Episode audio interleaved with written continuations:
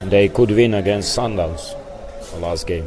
Uh, so in the cup they could win that that game. So the quality is there, and uh, it's not not possible underestimate that that team because uh, even today's game we will analyze and uh, we must improve for Chippa. Yeah, yeah. Of course, with results you build the confidence, but next game is in three days, and uh, we must focus on that. That we uh, win more consistency in in our game, not only in results. That is fine, but uh, even in in our go- game, more balance there.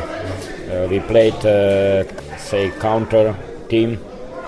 The opponent uh, dominate in the middle of the field, but in final third we, we were better. So it was game like that, and uh, yeah, we, we will improve. Sure, we must improve, but we must keep on that. This league is uh, not easy, and uh, next game is home game, so we must keep keep on that. And yeah, results are important because the the start of the season was not good, so we there we left that zone, but we must work and uh, continue on that because yeah, one two games and you you back if you if you don't continue on, on, on working hard and uh, playing.